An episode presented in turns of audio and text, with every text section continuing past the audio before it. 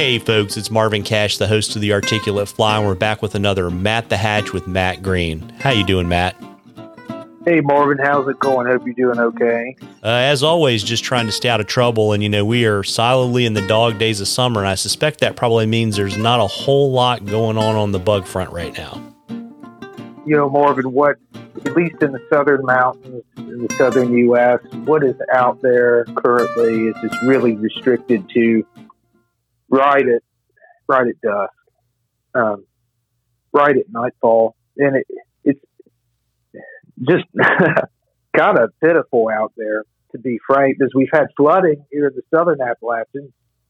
And before that, we were in some locations we're dealing with some drought conditions and some hot weather. And I'm afraid it's hot out there today. We may be going back into that kind of pattern after the rains stop, and unless we get another tropical system or two that comes through. But really looking at some little blue-wing olives, some Baetid mayflies, some little cahills, which are the uh, the stenos, uh, mayflies. There's some assorted caddis and still some stoneflies around. Still some ice Isonychia around. The ice Isonychia, those slate drakes. Still seeing some of those. I was out this past weekend on the Upper Chattooga, Old Iron Bridge, and you did okay, but the water's still a little high, and it, it, it's really hard to get some good drifts in there uh, unless you're you're fishing streamers. Then you can it's prime water for that. And fish some of those a little bit around the edges. But I think the fish are still, at least in the medium to larger sized rivers and streams, they're, they're most of the fish are still up along the side of the riverbank, kind of getting out of the current is you know we just got high flow rates still from all that rain. Uh, you know, parts of western North Carolina got five to ten inches, and uh, that doesn't help very many people when it comes to fishing or bugs. You know, bugs really they really will not uh, emerge in flood conditions for high water. They they'll wait until the water levels go back down. That has to do with the same reason the trout are along the, the sides of the riverbanks it's a protection mechanism. It's an innate genetic uh, behavior to not emerge in these, these high flow conditions, at least here in the southeast U.S., because that'll either get you eaten or you might get killed if you're a bug. And you know they think the same way we do occasionally, and you know you wouldn't get out in the flood, neither would a bug. Yeah, and so you were talking about a little bit of light hatch activity really kind of at dusk. And I would imagine when you start talking about blue olives and like small light cahills, we're talking about what 18s and 20s and maybe even smaller, right? Yeah, 22s. There's some of the, something I didn't mention called Serratella. These are ephemerellid mayfly that are like a pink olive. They have pink, orange bodies, gray, blue wings they're actually more closely related to the sulfur mayflies than they are the Baetid, the true olive mayflies. Um, they're within that family, Ephemerellidae.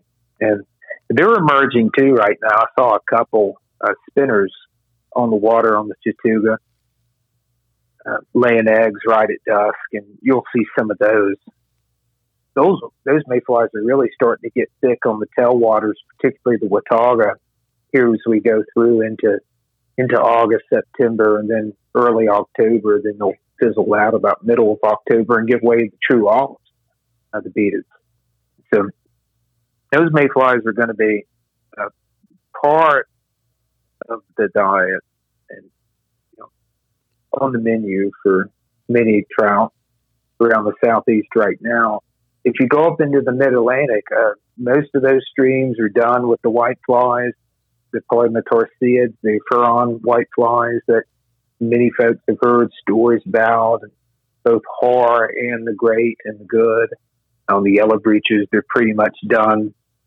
I think many of those creeks are transitioning to the, the late summer hexagenia or hexagenia atrocauda.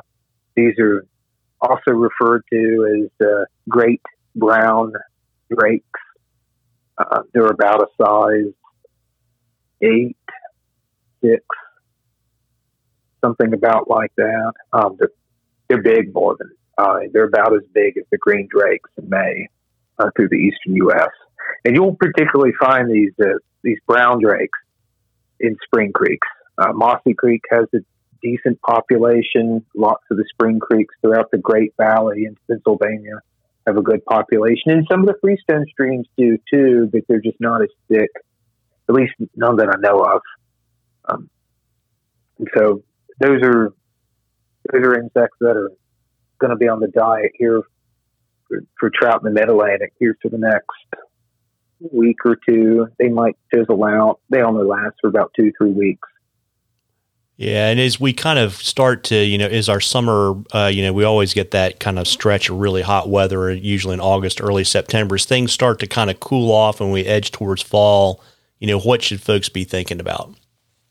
Oh, folks should be thinking about October caddis flies, fall olives, um, maybe some Isonychia in the Mid Atlantic as they start to really get going. Uh, further up down the southeast, they peter off. In the Mid Atlantic, they'll go strong through August and September, sometimes early October. And really, that's it. I mean, October caddisfly fishing in the thick should be around here. Should should be going around southeast here in just a couple of weeks. By the next time we talk, we can talk about October caddisflies. In the Mid Atlantic, it may hold off another week or so, depending on the heat. It really depends on how hot it is. Uh, you know, surprisingly, those October caddisflies, they that that genus Pycnopsyche will actually begin emerging as early as May or June in the highest elevations of the southern, southern Appalachians. Uh, continue to emerge at those elevations through July and August. And then in the lower elevations, they really start to get thick September and then into October. And then middle of October, in many places, they're done. Out in the coastal plain, they're still going strong.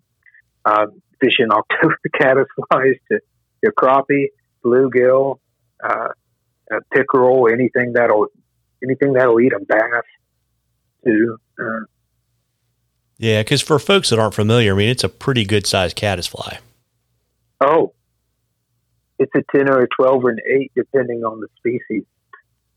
And, and there are some that are as small as a, as a 14, especially out in the coastal plain. We have this uh, this caddisfly named Pycnopsyche scabripennis, and there's a a variation of it that used to be considered a, its own species, Pycnopsyche perplexa, that uh, not a subspecies, but it's just been what, we call synonymized. It's just been included in Pycnopsyche scabripennis at this point, and it's about half the size of the scabripennis in the mountain.